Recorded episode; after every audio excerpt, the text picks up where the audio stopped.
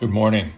It's November 9th, and welcome to Doing Life, daily devotions for finding peace in stressful times. This is the audible companion of the book by the same name.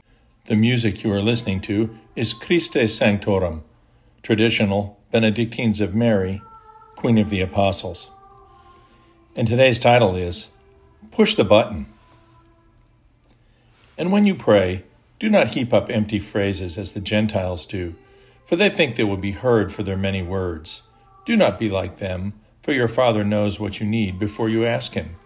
Matthew 6 8. Thirty years ago, when my mother and my late father were about my age now, they went on a fun trip to San Antonio. As is often the case, ever since HemisFair in the 1960s, like most tourists, they booked a hotel on the famous Riverwalk. Having both grown up in New York, but having lived in Texas off and on for 10 to 15 years or so, they were somewhat familiar with the Texas twang, but less so with a Mexican accent. One morning they were descending to the lobby in the elevator and asked the man inside which button to push, since the lower level buttons were confusing in their labeling. He responded politely, Ponch River. My mother said, Excuse me? He repeated, Ponch River, River. Again, they failed to understand until the man reached over the luggage carrier and pushed the button marked River. Like most families, there are little stories like this one, which all of us refer to intermittently with a chuckle. But have you ever thought about elevators and their reliability? You walk into a steel box suspended, almost always, at a lethal height above ground. Press a button, and every single time it takes you to exactly the floor you requested. Every time. Barring the extremely rare malfunction, if you end up on the wrong floor, it's because you selected the wrong floor. We live in a world where we are used to getting exactly what we ask for instantly. When you push your Apple remote while Netflix is highlighted, you get Netflix. While Hulu is highlighted, you get Hulu. When you type in your password on your laptop, it opens to the screen which corresponds to everything you have on that desktop and in the cloud. When you open Google Maps on your iPhone and type in a destination, it gives you a choice of routes instantly, including which one to select for fastest arrival. The list is endless. In fact, in the USA, when any one of a myriad of modern conveniences we enjoy every day fails to function properly, we call it a, quote, first world problem, unquote. It's no wonder that we sometimes feel like our prayers have gone unanswered. We are conditioned to expect immediate gratification of our desires and in exactly the manner we anticipate. It turns out prayer doesn't work that way. But wait, you say, doesn't Jesus promise that if we ask, it will be given to us? Not exactly.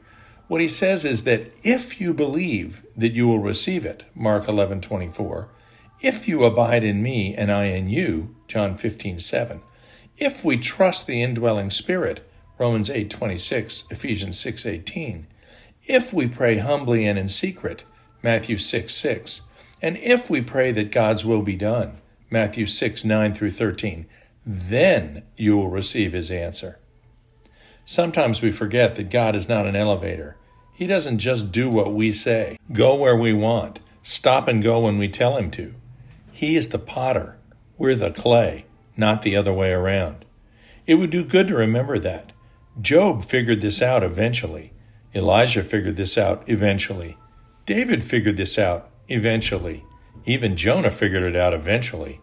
Why does Christ want us to pray without ceasing? 1 Thessalonians 5:17.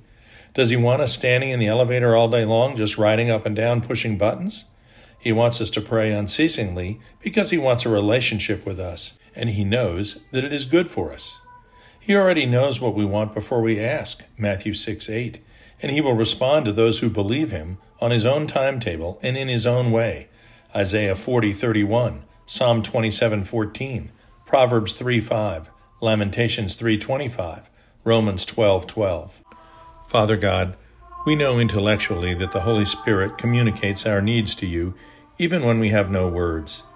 Help us to feel it, Lord, and to wait on your response and to realize that your yes answer to our prayer may not look at all like we expect it to. We will trust in you, Lord, and know that your response is always in our best interest, however it might look to us at the time. Amen.